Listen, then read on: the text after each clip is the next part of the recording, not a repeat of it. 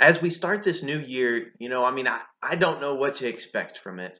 I mean, it's it's amazing to me that we're already at the start of this new year, but I, I don't know if it's going to be better than last. I don't know if it's going to be worse than last year.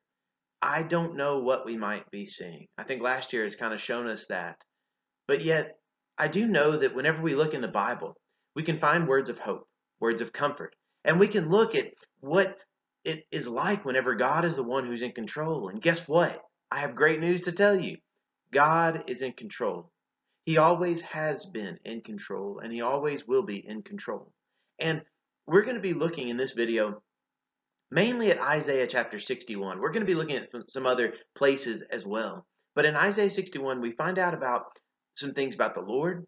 We also find out some things about the Lord's anointed, what that means and what that looks like. Now, all of this is very significant because Isaiah 61 is what was quoted by Jesus himself. I mean, Jesus did not uh, leave it to, to chance and maybe kind of hope that people would put it together that he is the Lord's anointed and he has come into the world. No, he put it together for them and, and he shared that with them. Let's look at that passage and let's see how it went for him. In Luke chapter 4, uh, verses 14 through 21. Now, this is where we're going to uh, stop the story, but the story does continue even after this. But let's look at verses 14 through 21. Jesus returned to Galilee in the power of the Spirit, and news about him spread through the whole countryside. He was teaching in their synagogues, and everyone praised him. He went to Nazareth, where he had been brought up, and on the Sabbath day he went into the synagogue, as was his custom. He stood up to read, and the scroll of the prophet Isaiah was handed to him. Unrolling it, he found the place where it is written, The Spirit of the Lord is on me, because he has anointed me to proclaim good news to the poor. He has sent me to proclaim freedom for the prisoners and recovery of sight for the blind, to set the oppressed free, to proclaim the year of the Lord's favor. Then he rolled up the scroll, gave it back to the attendant, and sat down. The eyes of everyone in the synagogue were fastened on him. He began by saying to them, Today this scripture is fulfilled in your hearing. And if you keep reading, you find out that, well, that was met with some mixed emotions. Eh, because they were expecting this passage to be to be talking about the Lord's anointed, to be talking about the Messiah. And they most certainly didn't expect Jesus Christ to be, or, or Jesus, I'm sorry, Jesus Christ is what we call him, but Christ actually means the Messiah. They weren't expecting Jesus, this this guy that you know they're they're familiar with. You know, they know his family, they know where he came from. He's just an ordinary guy, right? That's what many of them thought. But whenever he said, Today this scripture is fulfilled in your hearing, they didn't believe it. In fact, some of them got extremely angry with him. They got so angry with him that they wanted to kill him. And they, they even tried to in this passage, but it didn't work, of course. It wasn't going to happen. This is just at the very beginning of Jesus' ministry. This is one of the first times he speaks publicly that we get a record of it. And this is what he chose to say. He chose to point these things out. And he connected the dots for us. He said that he is this anointed one of God. He is the Lord's anointed. And what did he come to do? He proclaimed good news to the poor. He was also proclaiming freedom for prisoners, recovery of sight for the blind. He also was setting the oppressed free. He proclaimed the year of the Lord's favor. It's very interesting that, that these are the things that Jesus, you know, pointed toward and he said, look, these are being fulfilled in your hearing. Now, also, whenever we find out that, uh, John the Baptist later, whenever he's in a very dark place at that time, and I mean, he's been arrested, it's not looking good for him. And actually, we, we find out the rest of the story, and we find out that he, uh, he is going to be beheaded. He's going to lose his life because he was standing up for what was right. But in that time, whenever he's in prison, he, he sends some messengers out to Jesus, and he says, Look, are you really the, the one that we've been looking forward to? Now, Obviously, he knew it, okay? He baptized Jesus. He knew that Jesus is the one. But, you know, Jesus was doing things a little different. And John still wanted that reassurance, just like what we oftentimes do. He wanted that reassurance. And he said, okay, so are you really the one that we're to be looking for? And Jesus responds very similar to this passage here from Isaiah that he that he quoted from. This is Isaiah 61, um, and the the passage that he quotes to uh, John the Baptist to give him reassurance is very similar to this. It's these types of signs, these types of things are going to accompany Jesus, and they did. We see that Jesus did all of these things. He acted very differently than people of his day were expecting the Messiah to act. But yet, when you look at the scriptures, you find out he acted exactly like the Lord's anointed was supposed to act. Because this very day in Luke 4, that scripture was fulfilled in their hearing. Let's look at that scripture because there's a little bit more of that scripture. I find it interesting that where Jesus ended it. So let's look at Isaiah 61 together. Isaiah 61 verses 1 through 2, 1 and 2. Uh, this is the same thing that Jesus just quoted earlier, but I'll read it again. The Spirit of the Sovereign Lord is on me, because the Lord has anointed me to proclaim good news to the poor. He has sent me to bind up the brokenhearted, to proclaim freedom for the captives and release from darkness for the prisoners, to proclaim the year of the Lord's favor.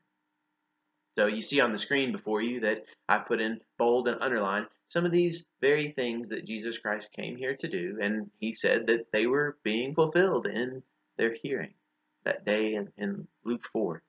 So we know these things have already been fulfilled.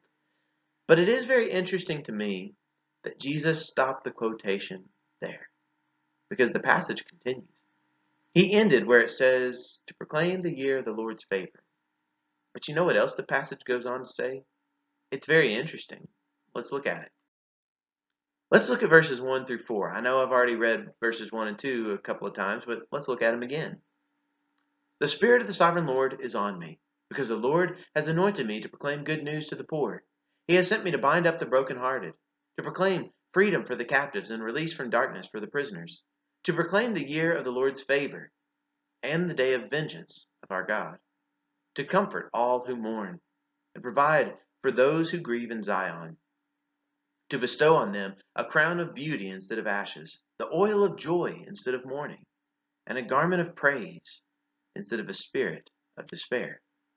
They will be called oaks of righteousness, a planting of the Lord for the display of his splendor. They will rebuild the ancient ruins and restore the places long devastated. They will renew the ruined cities that have been devastated for generations.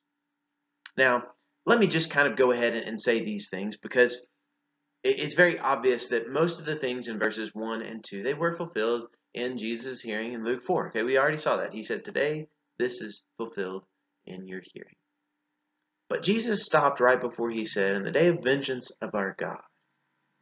See, some people they think that that what is happening here in Isaiah 61 is not something that happened at the first coming of Christ, but something that's going to happen whenever Christ returns. And I'll let you be the judge as to what you think about that. I just want to mention it to you because I think that no matter how you kind of take these things, what you see is what does it look like whenever God is in our midst? What does it look like whenever He is acting on our behalf? And in this case, it's on the behalf of, of Israel. But, you know, after all, we kind of, I guess you might say, we kind of come in, we, we ride in on the, the coattails of Israel because of what Christ has done for us.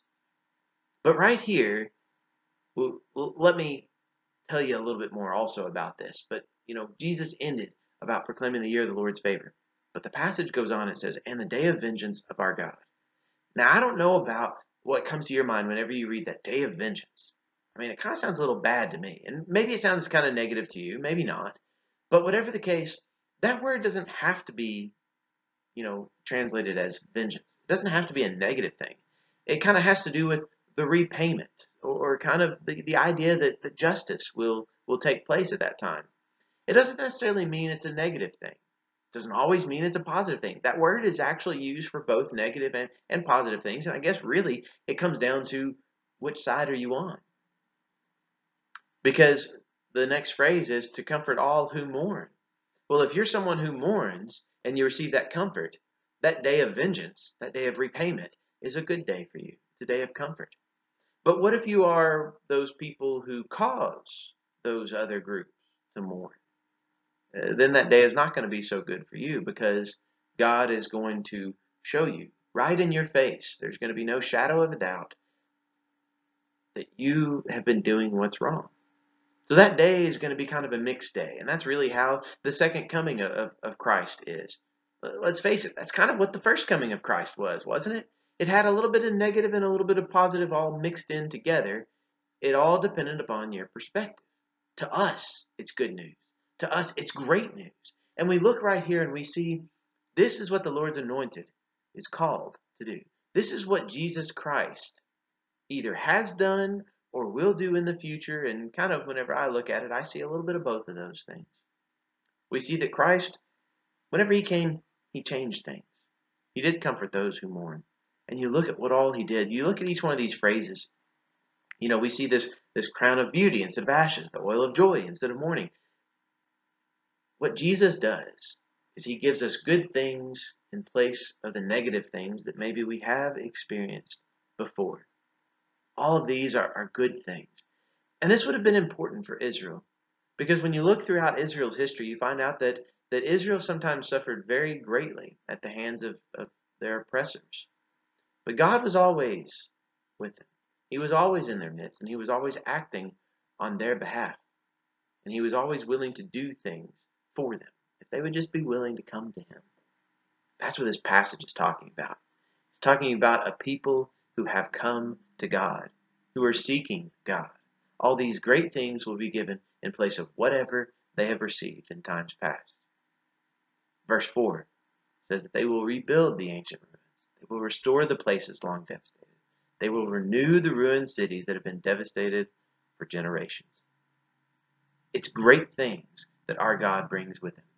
This passage, though, it continues and, and it lists a few more different categories as well. Verses 5 through 7.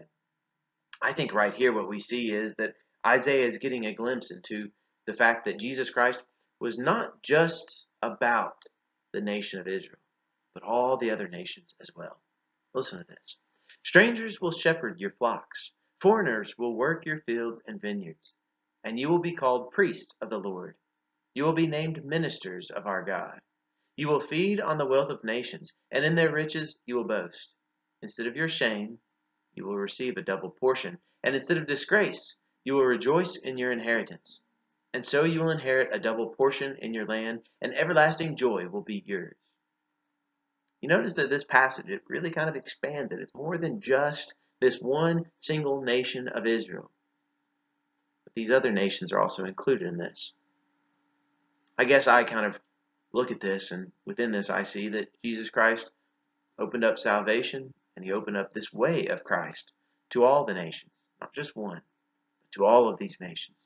He came from the nation of Israel, and he fulfilled the promises that were given to Israel. But these blessings, these wonderful things, it's not just for Israel, it's for all these other nations, everyone who comes and who follows the Lord. This passage continues. Verses 8 through 11 now. For I, the Lord, love justice. I hate robbery and wrongdoing. In my faithfulness, I will reward my people and make an everlasting covenant with them. Their descendants will be known among the nations, and their offspring among the peoples. All who see them will acknowledge that they are the people of the Lord, the people, a people the Lord has blessed. I delight greatly in the Lord. My soul rejoices in my God, for he has clothed me with garments of salvation and arrayed me in a robe of his righteousness. As a bridegroom adorns his head like a priest, and as a bride adorns herself with her jewels. For as the soil makes the sprout come up, and a garden causes seeds to grow, so the sovereign Lord will make righteousness and praise spring up before all nations. If you didn't see it in the other passage, you see it here. You see that this is something that's to be done among all of the nations. This is our God. We find out that He loves justice. He hates robbery. He hates wrongdoing. He is faithful. He is righteous. All these wonderful things connected with the nature of our God. So no matter what this year might hold for us, whether it be good or bad things, I don't always really know. I, I probably would just say it's likely a mix of both. But regardless of those things and what we experience, we can rest assured that our God is good. Our God, He loves justice. He hates robbery. He hates wrongdoing. And He will repay people for what they do. That can be negative if your repayment is a negative thing, if you've been doing these evil deeds. But that repayment can be something wonderful. All of these passages are saying about how God will repay these great things in place of the not so great things. What will we receive this year? I don't know. What will we receive from our God? Obviously, from this passage, it will be great things. Whether we receive them this year or in the future, we have this wonderful hope that is mentioned here. Notice these images, and I just want to, to bring these things out here. Verse 10, he talks about how God clothes those who are, who are his. He has clothed me with garments of salvation. Isn't that a wonderful image? The New Testament kind of talks about those garments of salvation, doesn't it? It uses the terms about being clothed in Christ. Christ is our garment of salvation. He is our clothing. And whenever He is our clothing, and whenever the Lord is in our midst, this is what, what's stated about what the Lord will do. In verse 11, uses this image about how the soil, it makes things sprout up, and how a garden, it just causes seeds to grow. The comparison is carried over. And that's how it is with our Lord. That our Lord will make righteousness and praise spring up before all nations, just like from a garden, or just like from the soil. It's amazing whenever you pay attention to plants growing, and whenever you see seeds growing in a garden. That's how the Lord is going to make righteousness and praise spring up before all of the nations. Our God is good. The things that He does are all good. And these images that are used here, the garment of salvation, what the Lord is doing, and what the Lord's anointed is doing in this whole passage. All of these are so important. And I want to just kind of point out one final thing though here. In verse 10, it talks about this bridegroom and the bride. That image is used oftentimes of, of humanity's relationship with God. Not just all of humanity, but the humans who are willing to partner with God and to be in that covenant relationship with God. It is described as like a marriage. And that marriage is, is seen in the Old Testament, but it's also seen in the New Testament. That's why you can you can find passages that speak about the church as being the bride of Christ. And that's why at the end of the Bible you see this wonderful call to us in the book of Revelation. In Revelation, uh, just a few verses before this, it's talking about the bride of the Lamb, the bride of Christ and is connected with those who are saved. And in Revelation 22:17, we get this wonderful call, this wonderful invitation. The Spirit and the bride say, Come. And let the one who hears say, Come. Let the one who is thirsty come. And let the one who wishes take the free gift of the water of life. Whenever we accept this invitation, and whenever we come to our God and to the Lord's anointed, we can get great things from His hands. We can receive this water of life that will spring up good things all around us righteousness, praise, and all these other good things connected. This is our God. So no matter what we might see this year, we know that our God still reigns. Our God is still in control. Let's make sure that we praise Him. Let's make sure that we come to Him in good times and in not so good times. Because everything that the Lord gives us, it is good. Let's take hold of it and let's share it with those people around us. Come without money, come without price. Jesus hath made the great sacrifice.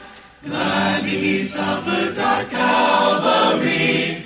He the great call, salvation is free. Here's